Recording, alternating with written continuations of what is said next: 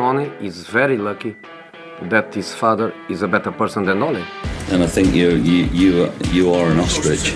Next Tuesday, April Fool's Day, he's the biggest fool in Manchester, and that is you, David Moyes. Football heritage. No one wants to be a fullback as a kid. No one wants to grow up and be a Gary Neville. But unfortunately, crimes and wars will multiply. I love football. It's the Bola Boys podcast. It's Rahul hosting today, and I'm joined as usual by Kaiser and Vish. How are we doing, fellas? See. See. One of uh, my darkest days. We've had to take three days off off uh, before recording just to allow Ah. Vish to gain some composure. Um, but the obvious thing to say is Liverpool FC have gone to Old Trafford and won by five of their goals to zero of United's goals. This, despite what we've been told is the greatest player of all time, you know, lining up for Liverpool, uh, lining up for Man United up front, zero goals, zero goals, zero threat, One disallowed goal. One disallowed goal. one one disallowed goal. So okay, fine, we'll chalk it up as five one. We can give them that. That's fine. But I think as we have set out to be a neutral podcast, I think we have to keep the gloating at a minimum, Kaiser. I'll Um, try. But we'll take that, man.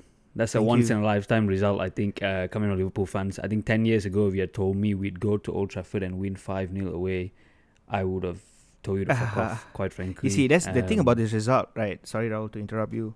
Uh, th- this is your nuclear weapon, and it can go on for 10, 20 years, bro. Because we still make fun of Arsenal fans until today for that 8 For the 8-2? Yeah. Yeah. So Yeah. this is the same. It'll never end. It'll never go So away. I'm glad I'm glad we decided to start a podcast this season then.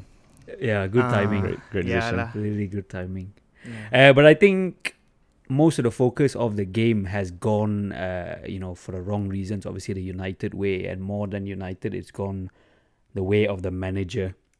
So uh, I think I'll come to you, Kaiser, first before we go to Viz, 'cause I know Viz got a lot to say about it. But Kaiser, how do you see it from an external point of view? Surely um, it's time to look elsewhere.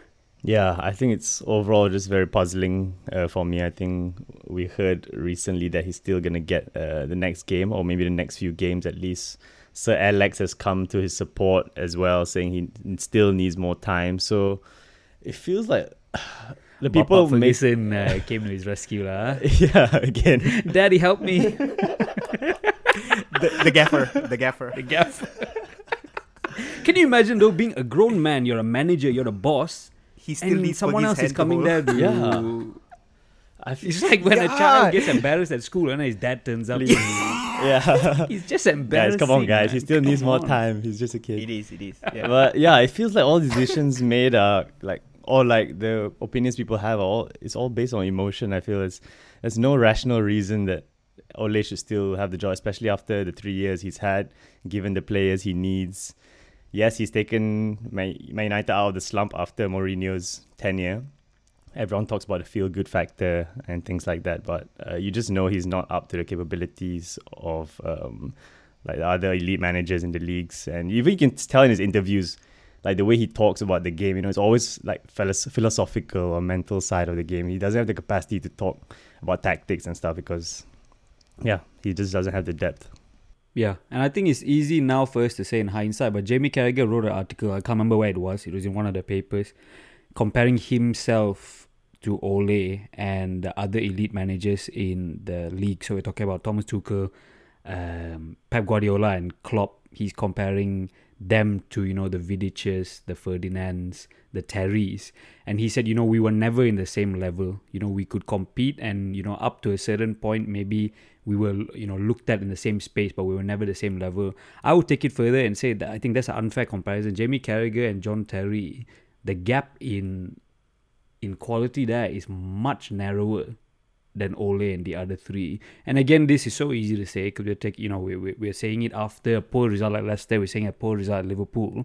But I think even at appointment, you know, the the fact that me, someone who is not a United supporter, was pretty happy with that appointment tells you all about it. Yeah. So this, you know, three years on Kaiser, I said we've not much to show for it. But still there is some sort of reason that it's not a imminent decision for him to be leaving. Surely this doesn't make sense. I just I've never come on this podcast ever uh, where I've I've said it like out loud. I, I want him out. I want this manager out. I want I want Ole out. You heard it. you heard it here, guys. I finally said it because at the start of the season, I said that this is his third year, his third season, and he has his squad. And if we don't play well, it's all up to him now. You know, it's solely because of him. And now 12, 12 13 games in, bar the Leeds game, none of the performances have been up to par. None of it, you know. And he, there's no more the he's still learning on the job. No more of that. You can't be learning on the job with Ronaldo, with Varane, with Sancho. You can't be learning on the job. So, and yeah, Raul, you're always right. I mean, we've we've talked about this before. You've always said, say they can't be doing this. Look at Chelsea. This was when Lampard was still with Chelsea. So what is Chelsea doing actually hiring Lampard? Yeah. What what are they thinking? You know. Yeah. And then they sacked him. They bought. They brought in Tuchel. They won the Champions League. And then you had a, a, a an argument for, for Arteta as well. But Arteta, you know, that's a different episode altogether. But with Ole, you kept saying, you know, a club like Man United, what are they doing? You know, having him as manager and. You're right, lah, bro. You're right. You're always right all along. Even Lam- even Lampard, I mean, he had a bit more credentials. Like did decently well Mm. for in Derby in the Championship. Okay, that's still nowhere near good enough to be managing Chelsea. I guess Arteta, yeah, under Pep, but doesn't usually translate. Uh, and and also the context of the Lampard appointment. I think a lot of Chelsea fans maybe will be they say this isn't true, but I think you know Chelsea saw it as a free hit because they you know they got the transfer ban. transfer ban, yeah. Mm. So to get a bit of goodwill, get a get the fans on side, you know, let's let's get Frankie back. Yeah, let's yeah. let's put him there, and it was a free hit for him, right? They knew this Yeah. guy couldn't couldn't really make his own signings, and in the end, he did in the summer, and it showed that you know he's just not there. He's just not at the level. Is I think it's it's a big showing that the fact that he's still out of a job, Yeah. right? Frank Yeah. Lampard. And I think it's the same case for for Ole. Where does Ole go after United? Um, you know, Molde. Lord alone knows. He got a he got a Premier League team reg- relegated. Yeah, fine. He did well in Norway. Molde's in Norway, uh, right? Mm, yeah. Yes. Um, so yeah, it's interesting. So let's talk about who who has been rumored to, to come in. Obviously, the obvious links I've seen so far was uh, Antonio Conte, and he brings with himself obviously a lot of success, but also a lot of baggage and probably not uh, the long term sort of prospects that Man United want in a manager. So who else have you guys been linked to? This I'm sure you've been Um, scrolling yeah. Twitter. yeah, every every five minutes. So, uh, the ones that the the most obvious one has been Conte so far. He's the one who's looking most likely to take over. And besides Conte, you have um, Mario uh, Pochettino as well. Apparently, he's has some admirers at United. And then besides that, Zidane is ruled out. Zidane does not want to take the United job.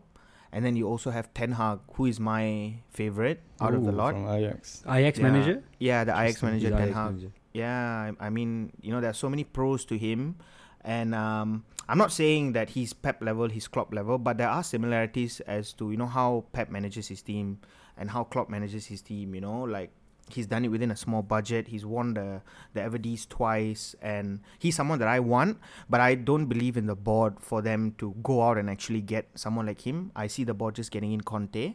So Raul, I know you asked me this question, like how is Ole still in the job? I mean, because the latest news is that he will be in charge of the Tottenham game for the Mm. next next Yeah. game at least. next yeah, next game but there are also rumors saying he'll be there for the next three until the international break Mm. i think for my personal opinion it's just an opinion i think the club are just buying time they didn't see this coming they didn't have the hindsight to see this coming so they're just buying time right now because they don't want to be in a post Mourinho Spurs situation where Daniel Levy went on and just sacked uh, Mourinho and then sort of didn't know who to hire and just got in uh, Nuno you know Yeah. so I think United are looking at. I think he's done. I honestly think Ole is done already. It's just a matter of time until they finalize it with with It's- another. it was quite telling how different. I mean, yeah, two games or one week made such a big difference in football. Where after the Leicester game, I think um, like club officials came out to support him, right, Ole, and I think after this game, it was a lot less uh, quiet. Yeah, yeah, exactly. So they after the Leicester result, they were lot like, more "Oh, quiet we're gonna back back Ole for the long term," and then suddenly after they he loses to Liverpool, for them to suddenly go back on their word and say, "Okay, bye Ole," you know, I think that's another thing as well. They have to take care. In, Mm, in yeah, in so they that, and give they don't want to embarrass a bit more themselves with the contract renewal. There's so many factors that go into it. You know. And I so- think on the whole background of that is Ed Woodward. This is last season, so there's no stability even right at the top. So I think there are a lot. I mean, there are a lot of things. To, you know, a manager, whoever comes in now, they know their boss is not going to be there next next Yeah. year. It's going to be someone Yeah. else, right? Do you remember do when we know who's taking? Do we know who's taking over from Woodward or? Uh, I'm still. I, i'm not sure about they, they, that. they still don't know. Yeah, so exactly. So again, you're coming into uncertainty. You don't know what the new person is going to want to do. You, you you know you have all this uncertainty. So I think maybe it has to go all the way to Joel Glazer, right? I think that's Yeah. where the appointment He is going makes to come the- from. yeah. Um, Do you remember when um, United signed Ronaldo? I said when the hype dies down, I think reality can really hit. I think this is the period I was Yeah. referring to, the Yes. post Ronaldo hype period right now. Post Ronaldo hype really. I Ole, Ole has crumbled with Ronaldo in the team. I think the expectations are too huge for him. He just cannot Yeah. cope anymore. Yeah. Yeah. So let's talk about Ole a little bit. So before the game, let's let's let's let's start talking about the game because we've gone on a while just talking about Ole. Before the Mm. game, he makes comments. You know, we have to be front foot. We have to start really quick. And you know that's Mm-hmm. all encouraging, but it comes back to the thing where Ole just says these things, but the substance is just not behind it. So yeah, United start on the front foot, but by front foot, it is this wild pressing where people are pressing. You know, the attackers are pressing with no sort of pattern of play be- behind them. Yeah. They have no idea whether their midfielders or the fullbacks are ready to press alongside them. Yeah. So you see Rashford on the left side. I think for the first goal, he's the one who just presses all the way. I can't remember if it was Trent or one no, of it wasn't centre-backs. Rashford. It was Greenwood who decided to half press and Yeah. uh, followed. and just leave uh, some space behind. Yeah, right? leave some space. No, Greenwood was just running for the sake of running, and then Wan-Bissaka runs Wan-Bissaka, all the way to Robertson Yeah. for So God knows far what reason, and like he stands in front of Robertson. He doesn't even go and try to block him, and then it's a it's a shuffle lah. Then uh, Lindelof So comes in everyone to comes cover the space. yeah. Maguire comes in to cover the space. Luke Shaw is all the way at the right centre back already. And Yeah, there's no everyone gets space. pulled to Salah the just corner, gets yeah. the ball. Salah has so much time to look at. Oh, shall I pass to Keita or shall I pass to Trent? You know, it's so ah, it's so disorganized. Like you said, And, and, and, and the thing is, like, half you, ass pressing lah. half-ass pressing, and is United have never been a pressing team. Yeah. You know, they tried something like this against Leicester as well. It didn't go well. Yeah. And you've got pe- comments from the players after saying that the coach told us to press, but we don't really know how to press. Yeah, Yeah. because apparently they don't train much pressing uh, in training as well. And Solskjaer Yeah, is what- like they say, yeah, he just asked um, for men to uh, close the ball down to the nearest opponent, and then the team just gets tracks back and get. And that's into shape. But, crazy. yeah. I mean, even at basic, basic, let's talk about when we play futsal on, you know what I mean, five aside at our level, Yeah. which is the bottom of the bottom. You don't just go and press like a mad person By with, yourself, with yeah. no one around you. You have to No press it. I mean, this is basic football, surely. yeah, they didn't know when to trigger is- the press at all, and it was like, yeah. And See, then so we move on, and this, is what, obviously, this is what Whitwell said, you know, Raul. He's like, uh, Solskjaer is said to have given an instruction to press high against Liverpool, but the Yeah. players were confused by the exact coordination. You know why? Because United do not train much pressing. You don't train pressing. Why would you try to pull a stunt like that against Liverpool? Liverpool out of Yeah, all teams, doesn't make sense. Liverpool? Are you kidding me? who's one of the best Yeah. counter pressing teams. Yeah. And then obviously the second point now I think we should move on to is then you look at the second and the third goals. Harry Maguire had a terrible game. And again it brings back the point that Harry Maguire is a good player, he's a good centre back. But you can't expect him to be working miracles in a team with no sort of structure. And it's the same thing for the fourth goal, it's just a shambles, you know. And the worst part about this, right? And I think most of you guys listening would agree as well, is that I don't think Liverpool played that well. Yeah. Everybody says that. Everybody said the exact same thing. Oh, Liverpool didn't play well because Liverpool didn't have to play well, man. They didn't get out of first gear. They were just cruising that game. You know. and we, we didn't have our normal full 11 out as well. Konate came in for Matip. Fabinho was out uh, with the injury. Mm. Uh, and Mane didn't start as well. So, yeah. And a big contrast, I think, this season. So United have lost heavily before in the past, right? The things which come to mind is the six-one against City, Spurs. Yeah. Oh. six-one against okay. Spurs, even more recent. But the big Yeah. caveat in those games, so United were only three-one down against City in the Mm. 88th minute, and then they were chasing the game, and, they And they- conceded three more. Three. It was three goals after 90 minutes. I'm pretty sure. Yeah. Yeah. The Spurs game, Martial gets sent off. I think before even halftime, it 2-1. somewhere around the thirtieth. or- Yeah, Yeah, and it was two one. So you got big Mm. caveats here. What is the caveat here? If anything, Liverpool didn't even start with their their, their, their best eleven. I don't think Liverpool played you guys off the park. It, it was nothing like that. It was just terrible. It was a capitulation. In terms of line, then you- in terms of lineup, Viz, you would have gone for that lineup as well, right? Fred McTom, yeah, you know why? Rashford, Greenwood. This 11 is Ole's 11. Everybody apart from Ronaldo on that pitch was this is Ole's go-to emergency squad who will pull out a result, who will put in a Yeah. performance, who will put in a shift. I guess you know. Varane instead of Lindelof is the only one lah. No, If he wa- if he was but that's the thing, available. This is last season's uh, team, Oh, yeah, know, yeah. Kaiser. By Before right, this should Varane, be yeah. his Yeah. staple, you know, bread and butter team. Like, Yep. so And we're talking about last season, right? One thing, I mean, before the season, one thing you'd say United against the top six teams yeah, are difficult to beat.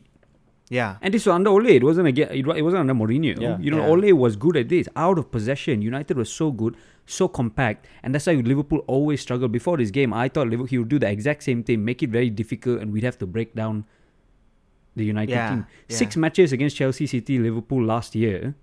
United clean kept five ah. clean sheets. yeah. Okay, I have a theory for this, Raul. So I don't know if you all want to agree or not, but this is what I think. It's just a theory. So yeah, like you said, we've been relatively decent uh, against the big six, especially last season, keeping clean sheets and all. But we haven't been scoring, correct? Because we've just been a counter-attacking side all this while. So now you add Sancho, Varane, Ronaldo. Ole thinks, okay, I have to go toe to toe here. You know, what if I decide to sit back, counter attack, and I still lose the game? It's not going to look good With for Ole, players, especially yeah, under yeah. so much pressure. You know, so I think Ole is like, okay, let's try and do something, see if it works. He gamble and he and he just blew up on his face. That's that's what I think. You know, I don't know if it makes that sense, makes but that makes yeah. a lot of sense. Yeah. So just in the interest of time, I think last last um, point on United or last question I'm going to ask you guys on United before we move on and let's let's talk about Liverpool after this. Uh, I'm going to go Kaiser first because I want to hear his answer and then Vises. Would you keep starting Ronaldo? Would you or you know the way the game was going? I thought Rashford and Greenwood were probably the most threatening out of their attacking players. Yeah. Yet Greenwood gets pulled. Yeah. Would you first of all, you know, reach a point where Ronaldo has to come off the bench, or do you think the substitution there shouldn't have been Greenwood, it should be Ronaldo? I don't know the answer. I think the, f- the first question I think is very game dependent. I think against a team like Liverpool where you need a cohesive pressing, um, high work rate uh, team, I think yes, Ronaldo can make a difference, but he one player up front who's not uh, helping with uh, the press and just basically waiting to be fed. Um, I think it affects your team a whole load because especially Liverpool play from the back, and so if you have to press from the front, I think he's really detriment can be detrimental to your team. Um, but I think against lower block, lower block teams and poor quality teams, I think there's of course Ronaldo when he gets the ball a lot, can shoot whenever he wants uh, and take control of the game. Then I think I mean it makes sense to start him for sure. yeah. And Vis, what is your what are your thoughts on that question? So your question was, should should I have brought off Ronaldo instead of Greenwood at Yeah, four 0 and Is it? for teams like this where you need to sort of have a co- cohesive unit defensively all the way to the front, should Yeah. you be starting Ronaldo? No, if I wanted to close shop at, would I be starting Ronaldo? Yeah. Is that what you're saying? In Yeah. that game? Yeah, I would have started the exact same team, bro. I was Okay. never going to change anyone. I would have started the exact same team, but the setup would have been completely different. I would have just opted to play on the counter. You know, why try and press when we've not done it before? Why try to go toe to toe with Liverpool? We, we- you know, the setup, the entire setup was wrong, and I would have started that exact same thing. I would have had Ronaldo in my team. You see, Ronaldo, he had that one chance. He scored that that disallowed goal or whatever it was. We didn't create any chances for Ronaldo that game. Yeah. So yeah, But I think the big, yeah, not a lot of people are saying the big, you know, Ronaldo is there and he's elite finisher, he's scoring goals, but the fact that he's contributing close to zero elsewhere, he needs to be pulling magic out of his ass, lah, you know. Let, let's be frank about it. And he's not. He's not, right? Is that okay. say? I, I see what you're doing here. I understand why you're asking this question. You want me to come out and say that Ronaldo is not doing well, like Ronaldo is not living up to his. Is that what you're trying to do? It's Is that not, it's not mean? I'm trying to do. Is that I mean, I'm I'm only stating what is there. You've got a number nine guy who doesn't press, doesn't contribute in any way defensively, doesn't even contribute in build up play, but he's not even scoring goals. No, he does contribute in build-up play. You can't say that he doesn't contribute in build-up play. He's always there. In abouts the build up play. It's just that one for me one bad performance that he had I think was against Leicester. He should have scored that game, created three four chances for him. Should have scored at least one. But Raul, you look at the amount of chances that United are creating for him. You can't be expecting him to dribble from all the way from midline and, and, and uh, from the middle and score. You know, create his own chances remember in the beginning of the, the the season I said if we don't create enough chances for Ronaldo, it's going to be a problem, and that's what's happening. We are not creating enough chances for him. No, as but I. I think the Premier League to have someone like Ronaldo, yes, is an elite finisher, but the Premier League is just so the intensity is so high that I think like playing Ronaldo can really be detrimental to your team. Uh, sometimes if you if you don't play to his strengths and feed him, Yeah, uh, yeah. once you like have to uh, defend against teams who are a lot more intense than you, it can really be detrimental. Yeah, fine. So I think we spent loads of time talking about United. Let's touch on Liverpool a bit. So we already said no Fabinho, no Matip, no Sadio Mane. So by Visa's standards, that's a sec- Liverpool second team. Actually, that's Liverpool reserves, yeah. right? yes. And I still think they did pretty pretty well. I thought uh, Naby Keita has been really good. Naby Keita has been good for the last two three games. It's such a shame he's gone off um, with that injury. Hopefully, it doesn't keep him out. Um, but let's talk about the main man. Uh, I think the number one in the world at the minute comes off with a hat trick and an assist. He's I don't know if it's a purple patch. I don't know if it's this is his new level. But Kaiser Mo Salah is he's tearing it up, man. Yeah, for one season wonder, tears it up again. But yeah, just a Juan Cuadrado. Do you guys remember that interview? with who? Yeah, I remember that. Is that me? I can't remember what she called Mina Rocky or something. She's like one. Uh, Mo Salah is just another Juan Cuadrado. There's a lot of pace, they but just no pick end they just pick one person from the Serie A and compares the same. But yeah, my god, it's just such a joy to watch him like that. His finishing, his touches. I mean, his game is so so complete now.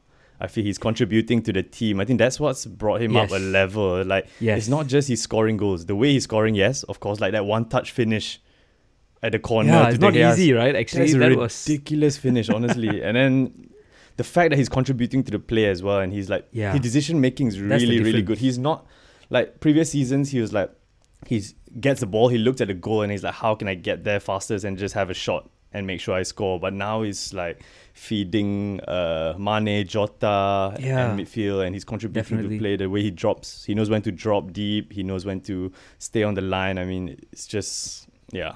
I mean, no one, no wonder people are talking about him being the best player. And I think, yeah, yeah, can't argue. for sure. Uh, Vis, you were mentioning you thought uh, Henderson had a really good game as well.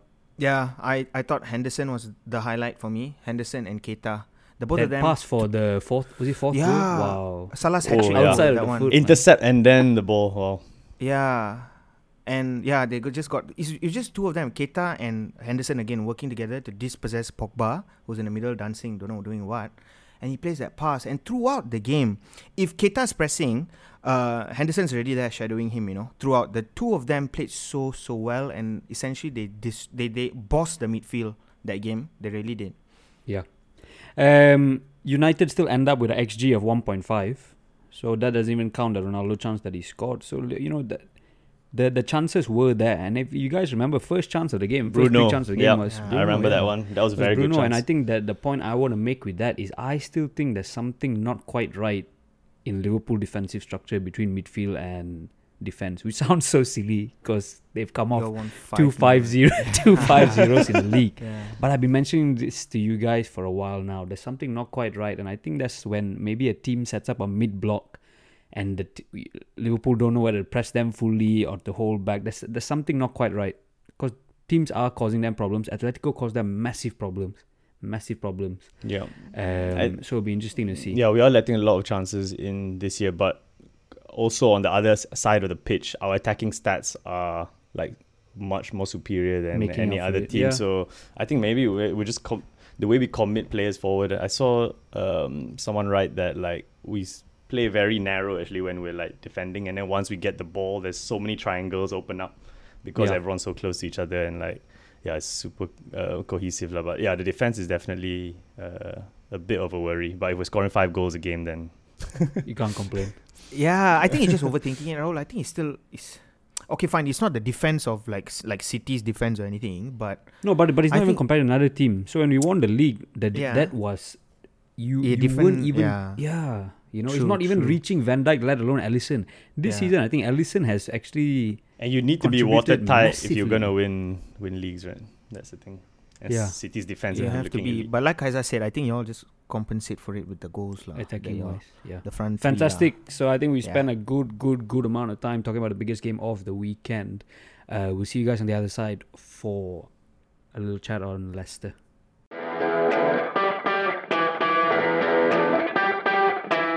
So preseason pods, uh, Visvash makes a claim that Leicester City are finishing above Liverpool. They sit three points from fourth, so they got a bit of work to do, huh, Vis?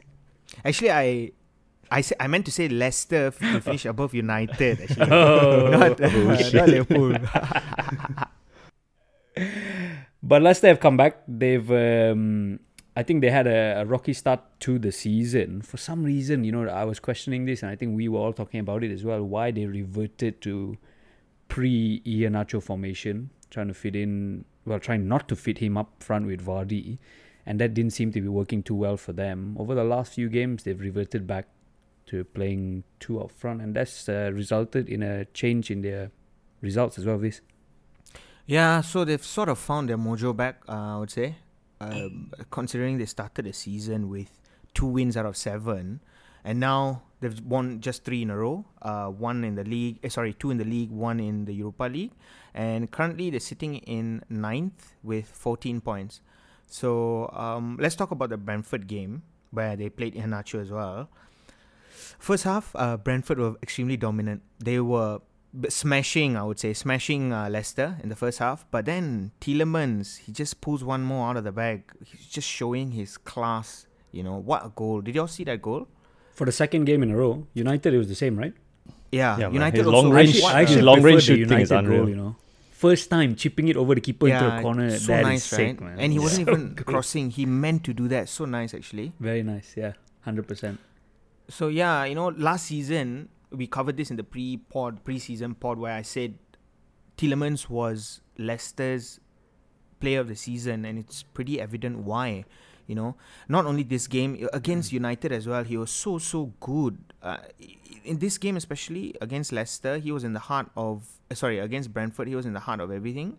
And uh, yeah, it was just a difference in individual quality, I would say, that game. Yeah, and I think you mentioned uh, Tielemans, and I think a lot of people said he's allowed to do that just because he has a Ndidi next to him, right, who does so much of the dirty work, very Kante esque uh, for that Mm. Yeah. Leicester team. About the Bogba Soumaré has come in recently now that Bogba. Ndidi's uh, with Ndidi's absence, and he's Yeah. done really well as well. Huh? Yeah, see the thing about Bogba at, at first, I thought Bogba is uh, Soumaré by the way. So at first, Kids you all don't know. It was Pogba versus Pogba the weekend before. so uh, yeah, Soumaré we thought he was going to be the destroyer, sort of like exactly like Ndidi, but apparently not. You know, apparently he's not that direct. He's very good on the ball. He's good at bringing up the ball as well. He's similar actually to Tielemans' style, but he prefers sitting in deep. And yeah, he's been doing so well so far. And you don't even realize that Ndidi is missing because he's done such a good job. And yeah, besides Soumaré, um, Daka as well is someone that I want to highlight. Patson Daka. These two people, Definitely. like, you know, they've impressed so far. And, and Daka scored, what, four goals against Oh, yeah. Moscow. That was so good to Yeah. watch. Uh, yeah, in the Europa League, you know, and also he's the one who provided the assist for the winner against uh, Brentford as well. When he came on, you know, as soon as he came on, he started making such like so good runs, and, and it was quite evident that that that Leicester are just good at making signings, man. You know, Exactly. they're How's so Ve- how- good. Exactly. How's Vestergaard done eh? uh, recently? Because their, their defense is the big problem. I think, it's been, I he think was- they have was- they have Evans back, uh, which I think all the fans are thankful for. And they're playing three at the back. Right? Amartey is still playing right centre back, right? Yeah, I, I, think believe. yeah. I think Vestergaard has been doing a good job, uh, better job than Soyun Chula, if you ask me. Right, so. so you're But the two thing both of them, I think even Vestergaard hasn't been hasn't had the best start, but I think Johnny Evans makes such a difference. You know, yeah, yes, it makes such a difference, and you see that throughout a lot of teams, right? You have the centre backs next to them who just make whoever is playing alongside them step up another level, and either that's Yeah. through confidence or organization. I don't even know what it is, but Johnny Evans and Leicester fans, to be fair to them, have been banging this drum for a long time. He's Mhm. their best, you know, he's their best defensive player. Yeah, and they're Pereira and Castagne back, right? So now that Yeah. the defense is looking up to shape again, I think they have a strong foundation to build on. Yeah, and Vardy And also before this, before this game, he's been banging what every other game. Yeah, Yeah, he scoring scored, as well, he scored in every game, right? Except for the last one. four except for the last one because he came off half time. So I just want to bring it back a bit to the three players you guys were talking about. So Soumaré, Mm. Daka, and Tielemans. And I think Leicester is a club we can see in these three players the exact sort of cycle that they have. So Tielemans was they signed him straight from Monaco, very you know highly rated young player. They bring him through. He has really good seasons, Mm. playing well. Now probably one of the best midfielders in the league, and then he doesn't want to sign the contract. Uh-huh. So Yeah, you see, yeah. you're reaching Sell that end of the on. cycle where either they have to tie him down and sell him on, or they're going to lose him on a free. And we're looking at the other side with Soumaré and Daka. I won't be surprised in Soumaré, Daka, another four five years, they do the same thing. And they've done this so many times in the past. Maguire, Chilwell, Too many, and like you Kante. said, it's just so yeah, and this is So one one of the top one of the top six teams will pick up Tielemans uh, basically in the next one too. Yeah. Yeah, yeah, yeah, or a. PSG or something. Mm. and that, that they're just so well run. The other thing now they're looking at expansion of their stadium as well. I think they've just got planning permission through that, so they're just a very well run club, and I won't be surprised they'll you know they they'll keep chugging along as they are. Three points from fourth, I think that's exactly where they want to be, Mm-hmm. and I think talking about their opponents, Brentford, right? Brentford are obviously a much smaller club. But if you told Brentford fans, you know, you could be a Leicester in the next five to ten years, that's exactly the sort of model I think they'll want to follow as well yeah, Yep. definitely. you know. And they've done it in the past. They've done it at Watkins. I won't be surprised if Toney or Mbeumo go somewhere else next season or the season after. Yeah. But let's touch on Brentford very very slightly, just because you know they played Leicester, and you know, like you said, Viz, they battered them in the first half, but they're not managing to just get those goals. yeah, and why Um, is that? Why is that? Is it because of their quality in finishing? Is it because their championship quality? You know, because against uh, Chelsea also, there was this what twenty minute period where they were just hammering them. I couldn't But- believe they Yeah. didn't score. I, I just couldn't believe. You're dominant, so dominant. Exactly. So, But I think Mbeumo hitting six points is some element of luck. Six- Uh, hitting the post six times. Six times, yeah. Yeah. well, so, um, so it's funny. they- I, I was just going to bring that when you talked about the finishing. So someone did an article, I can't remember what it was, about looking at Mbeumo's chances when he hits the ball, what the XG was. You know, Okay. and the, the I don't know, I don't know how accurate this is, but he was saying the higher the XG, if you're hitting the post, then you can consider that bad finishing. Bad the finishing, lower okay, the XG and yeah. you're hitting the post, you're actually you've done quite well, right? Because you're Yeah. almost on Yeah. target. And literally all of Mbeumo's six shots that I've hit the post was like minimal XG. Mm. Absolutely minimal. All So you very can tough almo- you- chances. I, I think they've been pretty unlucky. The other caveat there with Brentford is look at the fixtures. Arsenal, Crystal Palace, Villa, Brighton, Wolves, Liverpool, West Ham, Chelsea, Leicester. That's not an easy run.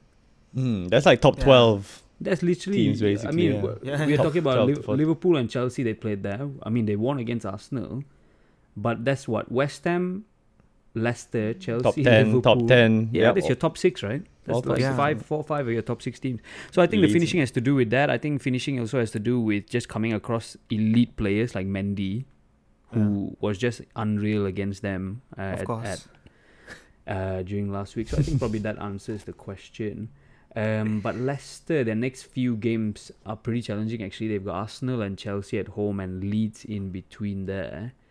This Yeah. is really where you can either push on or I think your season then hits another sort of uh, bump in the road, lah. You know, I think the Leicester Arsenal game would be interesting. Like Very- very yeah, exciting definitely. To watch, yeah. Yeah. definitely. I think we'll talk about it a bit later as well. But I think that's a good mention on Leicester. We haven't spoken about them much this season. Uh, but we'll move on. So next, at the request of uh, Cash AVFC, who's a grown man, who's a grown man with a Twitter account dedicated to his football club, we'll be talking about Aston Villa. So we'll see you guys then.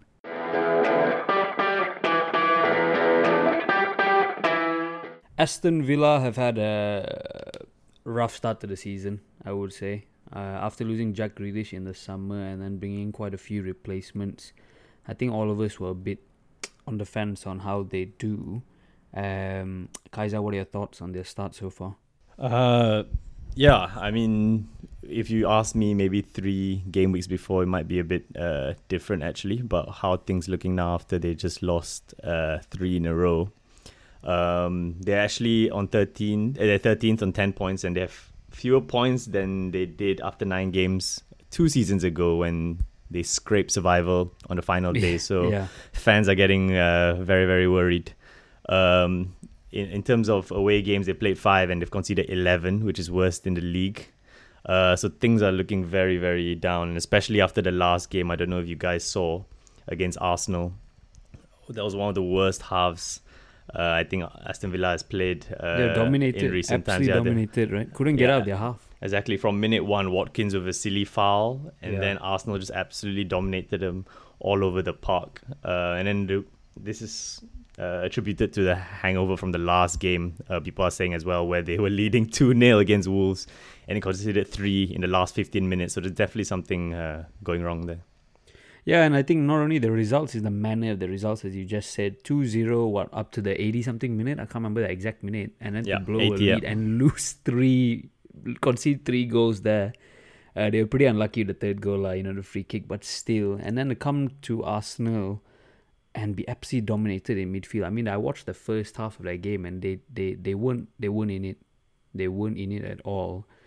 Uh, and this brings up a lot of questions on do they know what their best formation in uh, their best formation is because they've started with a three they started the season with a three at the back and now reverted to the four so Kaiser let's talk about that a little bit Yeah.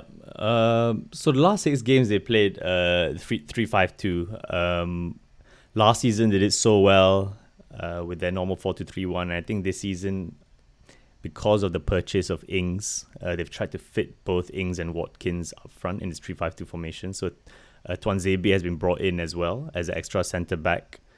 Uh, which allows uh, to accommodate Watkins and Ings. So this leaves McGinn and Douglas Luiz uh, in the middle. So in the three games before this, uh, when they played really well against Chelsea and even beat United, um, they were playing really well in that formation. And last three games, it's very puzzling how it has been extremely dreadful. And even the Arsenal game, you can see at halftime, um, they reverted back to four at the back and they played a lot uh, better uh, comparatively in the game. And so fans are questioning what Dean Smith will do next. Basically, does he revert back to four at the back and maybe play Watkins on the wing? Um, Bailey, when he's come on, he's looked really, really Yeah, effective. And uh, lively. X lively is high X lively very very high. So the potential is there, and they want to see him start, and so he might be on one wing and Watkins on the other. Uh, but long term, I think uh, Villa fans still believe Dean Smith is the right man for the job. He deserves time after what he's done uh, the past two seasons, um, and yeah, I think the other question is is trying to fit in all these players in playing at the same time. So you got ba- you got Bailey, you got Buendia, Traore is injured at the moment. Then you got Watkins and Ings, El Ghazi as well. I haven't even mentioned there. And that brings back to the question that after they sold Jack Grealish for that amount of money, their transfer strategy just seemed almost sort of FIFA manager, football manager esque, where you're just trying to look at the best attacking talents with no sort of idea of how you're going to fit them in and just sign them for the sake of it. And I think that's why they're probably in the situation they are now. yeah. And Buendia, I think he came with a lot of high expectations with his astonishing season 15 goals 17 assists i think we mentioned in preseason that a few times um, and they brought in bailey we mentioned already ings uh, but these three signings actually haven't played much together so that's Yeah. one caveat uh, they Yeah. played less than an hour together um, either due to injury or team selection. Um, so we're still yet to see how they will work together because they cost 84 million pounds the three of them uh, and they sold Grealish for 100 so basically these are the replacements uh, for Grealish. So um, yeah, it's gonna be an interesting season because I think um, these three really have to um, replace what Grealish they lost in Grealish. And Dean Smith has to find a way to play them effectively all at the same time, as we already mentioned. But the other thing now we're seeing is there have been, after the game, quite a few reports of a lot of unrest in the dressing room, right? I think Mings and Sanson and stuff have been very vocal Yeah. about uh, not being happy with the situation, which I think is- might be a bit of an overreaction. I mean, it's still pretty pretty early in the season, but that's another challenge Dean Smith has to, to, to sort out. Yeah, apparently the match itself, fans saw Sanson losing it with uh, Dean Smith throwing a water bottle at him and stuff. So that's a bit mad. I mean, that could be signs of losing the dressing room uh, potentially, which is yeah, uh, sure, not sure. what you want to see. We forgot to get Cash uh, Cash AVFC's views on it, but uh, it'd be interesting to see what he has to, to say about all this. Lovely. So uh, we'll take another break, and I think we're done with all the reviews. We'll see you on the other side for previews of Wolves, Everton, the United games, and Leicester, Arsenal.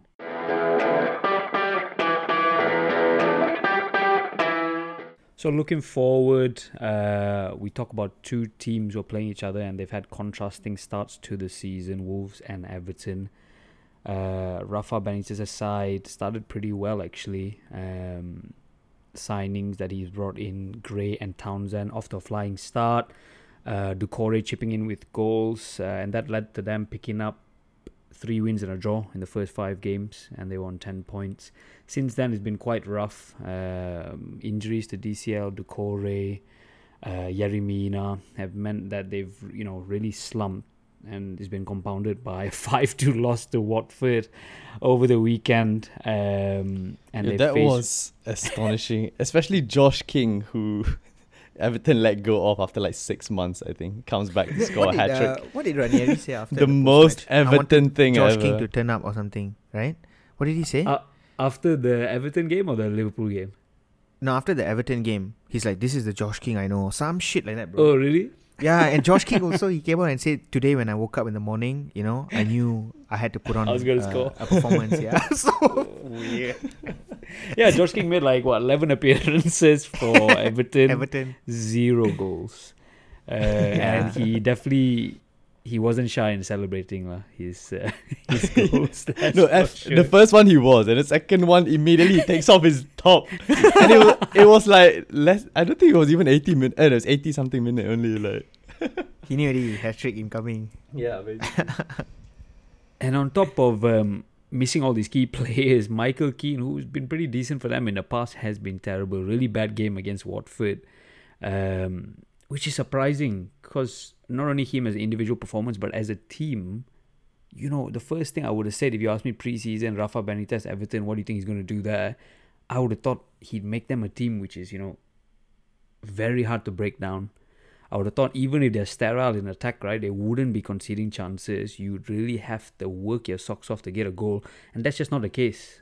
Yeah, it really isn't. Um, is uh, if you look at the stats, I think they're 14th. I think for XGC, uh, and then 17th for shots from set pieces, and 15th from for big chances conceded. So, is uh, almost a polar opposite, right? If you if Yeah. you told me that was a Rafa team, uh, I wouldn't believe Be it. I very would be like, surprised. yeah, I'd be very based, surprised. based on your theory, Rahul, that means maybe Yerry Mina is the Johnny o- Evans or Johnny Van Evans of Dyke the of, uh, of the team, and Michael Keane is doing a Soyuncu. And the But other Michael thing is Keane has been poor, right? He's been poor very the poor, last, really few poor. games, Watford yeah. game, I think that you know he was particularly bad. But then, then on the other side of the team as well, with uh, DCL apparently not back until after international break. Richarlison has just come back now. Salomón Rondón, what five, six starts now, zero goals. Um, it's pretty worrying. It's pretty worrying for this Everton team, especially because in January you don't know how much they're going to be able to add to the squad. To be honest, on the other side of the fixture, we've got Wolves, who again, like we said, contrasting start to the season. They started terribly. They are the uh, XG team of the season, taking over Brighton. uh, loads of shots, loads of chances, dominated the games against United, Spurs, and Leicester, but zero to show for that. So they only picked up, I think, one point, one point from the first five games. Um, but since then, it's been the polar opposite. Not not the best football, not the free flowing football you'd expect from the uh, Bruno Lage team, but they picked up points. Um, so Kaiser, do you think this is sustainable? Because you know we're looking at Hwang as an individual. he's, he's had four Yeah. shots and scored four goals. Crazy, I what don't, a I don't know if that's something you want to hang your hat on. Yeah, Wolves is just such a weird team, uh, honestly. Uh, but it could be attributed to who they're playing, though. I mean, the first few fixtures, um, teams they could counter attack, uh, I guess. And now when they have to control games, yeah, they're just very, very flat. Uh, even though Hwang is uh, banging the banging the goals. Um, but yeah, I think they haven't found the right team, the right mix. Uh, I think yeah, we have to say it's Bruno Lage um, first season, right? So I think we still have to uh, give him time. He's still finding his feet. Yeah. Uh, but it is, yeah, it is a strange. It's just very tough to call how Wolves games will go. To be honest. Definitely, and they're still missing big players. Pedro Neto, who I thought was really good uh, for Mm, them, still out with long term injury. Johnny and Boly, uh, and Jimenez still not firing as he should be. So that'll be an interesting game. Uh, let's move on. So United, after coming off these terrible two results, they it doesn't get much easier for them. They've got Spurs and City next. The next time they're at Old Trafford will be against City. Yeah. How do you see this game, this? Oh my Uh, let's talk about the Spurs game first because I think it's a huge game for both uh, managers. They're calling it the El Sackico. So I see bo- both teams. If if, if, if both teams play like shit and it's zero zero, uh, both of them gonna get sacked. Get sacked. Oh my god, that'll be fine. You just shake hands on the pitch and like mutual Yeah. consent. But then, yeah, United playing aw- away to Tottenham um, is a huge game for Ole. I would say uh, this game you can, I think it's uh, a chance for us to see whether he's lost the dressing room or not officially, because this is sort of his big break or uh, make game, right? Make or break, yeah. Yeah. definitely. So compared to compared to Nuno lah, I would say. But I mean, Spurs haven't been that fantastic either. But they they're still ahead of uh, United by one point uh, on the table. And uh, the game against West Ham, I saw that game against West Ham. Um, it wasn't. It was very lackluster. In fact, you know, the funny thing is. Spurs had rested their full 11 in the Europa League so they can play this game against West Ham. But they Yeah. look like the team that was tired, which was weird. Yeah, you Oh, know? But I mean, just as a game, you know, the awful game, lah. Yeah, I had no fun. I turned it off. Weird. I'm just happy after a Ant- while. Antonio scored because I have Antonio on my team. Yeah. So yeah, Uh, but sorry, sorry, Raul. no, I was just gonna say, I think the Spurs game, if you do, you know, if he does well there, then you can almost look at the City game as a free pass, as long as you don't lose five 0 again. Yeah, but it shouldn't be looked at game by game, and like honestly, this is O- what- Ole Ole has shown enough that he needs to go out. But yeah, Yeah, I- I- it's, it's more than enough. You see, this is what I don't like. If, okay, um, Like, what I if said was the next two. that like- that the board is buying time, correct? So Yeah, what I, I I don't think like so. is if you know why the club is putting me in a position where I'd be happy if my team loses. You know, like I want my team to lose. I hate to be in this position, Yeah. but it is what it is, man. Yeah. So yeah, and I us celebrating wins. Like it's been like that for a while. I think like every and time against like Tottenham, I think uh, Ole honestly comes it'll back, be it's like come on. one-one or a zero-zero. I don't see it going either way. Being Both teams are game. crap. Yeah. Yeah. So, but the City one, uh, that's at home. I'm not as confident as I was last season. Nowhere near. Yeah. Um, to be fair, I don't even know who the manager will be at that time. You know, two weeks from now. So I don't know how the team's gonna set up, whatnot. It was difficult, quite difficult to say what will happen. And considering the form that City are in, they scored what nine goals in the last two games. Am I am I correct? Yeah. So if we play, if United play the way they play against Liverpool, uh, we will easily No get chance, beat yeah. 5-0. 5-0 again, 5 or 6 maybe City would wanna, you know, put one more. Yeah. But if we decide to sit back and sort of hit them on the counter, then maybe we will just lose 2-0 lah. But either way also we're going to lose this game. That's that's my that's my take on it. I don't know I don't know how y'all feel. I, I don't see y'all telling me otherwise lah. No, I don't think so. I think for the Spurs game, some definitely those three points are massive for both teams, and then the City game. I mean, any any team playing against City when when City came when we when Liverpool went to Etihad as well. I mean, coming away with a draw is still a great. Yeah, I think So, pa- yeah, it's damn good. I I think we can't put too much on past year records because yeah, the forms of this team is so, just so so different. so right now. different already. Last season when Liverpool, I think they were at Was- home. Y'all lost City four one. Is it? Was it at home or away? Uh, we that was at home. they beat us. that was at home, right? That was at You see, home, that's yeah. the thing. So City can probably come and do the same thing to us, lah. You know. So Yeah, for sure. And then Yeah. uh, the other two teams who are probably competing for fourth spot, I think it's safe to say. I don't think United are challenging or Spurs are going to be challenging this season. Uh, Leicester and Arsenal. So we've spoken a bit about Leicester, sort of turned the corner a little bit. Arsenal, we slightly touched upon them when they played Villa. Kaiser, how do you see this one going? Because I, I don't really know. I don't really know which way to call this one. Yeah, it's tough one actually. Both teams. I mean, Arsenal, especially after the game they had against Villa, will be, um, yeah, very much up for this game. Um, the Palace game was disappointing uh, before that, uh, where they had the lead, but uh, managed to come back in the 90th minute, and it showed against Villa. They were really up for it. Yeah. Uh, but also Villa are shite. Uh, so I'm not sure how much you can take from that. But, Cash AVFC did not like that. You better censor that. for Cash. but yeah, what Arsenal changed um, from the Palace game was that um, they partnered uh, Lokonga with Partey, so they had a double pivot and it was much much more balanced uh, compared to the Palace game where it was quite helter skelter. And yeah, this game they they sacrificed Odegaard and played Lacazette, who had one of his best games. I felt.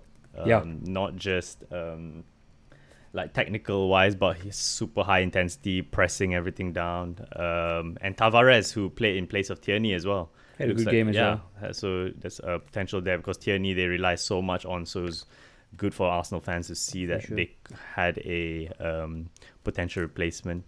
And you, you mentioned uh, Partey and Lokonga both in the middle. I think obviously they both were good. I really like Sambi Lokonga. I think he's a good player. Yeah, very Uh, nice. but I think the big difference was the fact that Odegaard was not playing. And that doesn't, I mean, I'm not saying Odegaard is a bad player, but I think him and Emile Smith Rowe occupied a lot of the same sort of spaces. I don't Yeah. think Odegaard is the best presser of the ball. And I think that's the, the you know the big difference there. And I think Arsenal, why they were so good against Villa is they were so good at breaking up Villa's play and starting attacks in Villa's half. Uh, you know, which we've not we've not really seen from Arsenal over the last sort of six months um, Yeah. where the, you know they've been pressing quite aggressively and turning them over that way. So it'll be very interesting, very interesting to see the Leicester Arsenal game.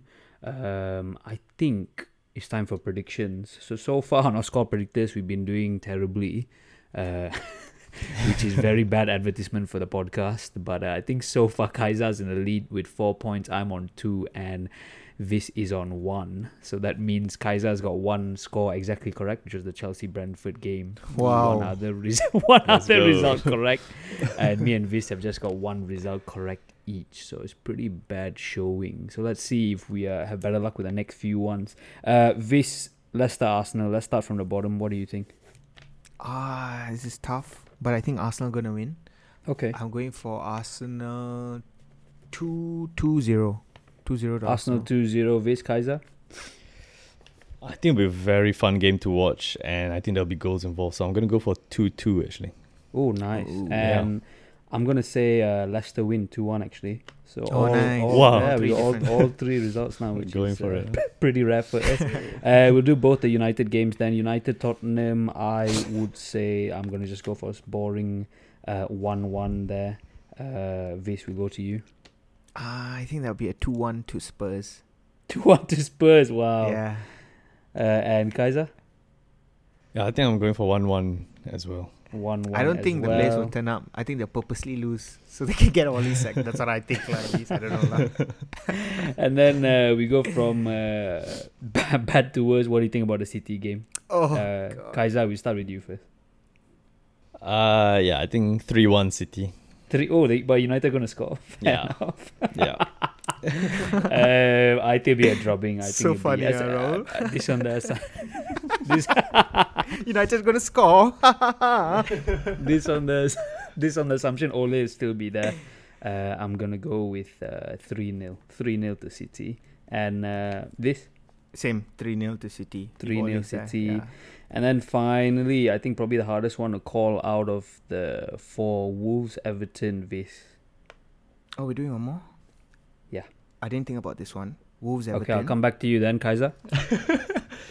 Wolves Everton. Oh my god, sounds terrible. I don't think I'll be watching this game. That's for sure. Um, Don't tell the listeners that. Oh, we watch all the game. yeah, we watch all the games actually. all match of the days, uh, legally. I'll go for trust in Benitez. 1-0 to Everton. Nice, 1 0 Everton. I'm going to go to the opposite. I'll say 1 0 Wolves and Vish. Same, some 1 time to 0. Wolves. 1 0 Wolves. Wolves. Fantastic. Uh, quite an extended period, but it's not every pod we get to discuss Liverpool FC beating Man United 5 0. Uh, that's all from us this time. Zero. Thanks. It's been the Bola Boys. Ole in.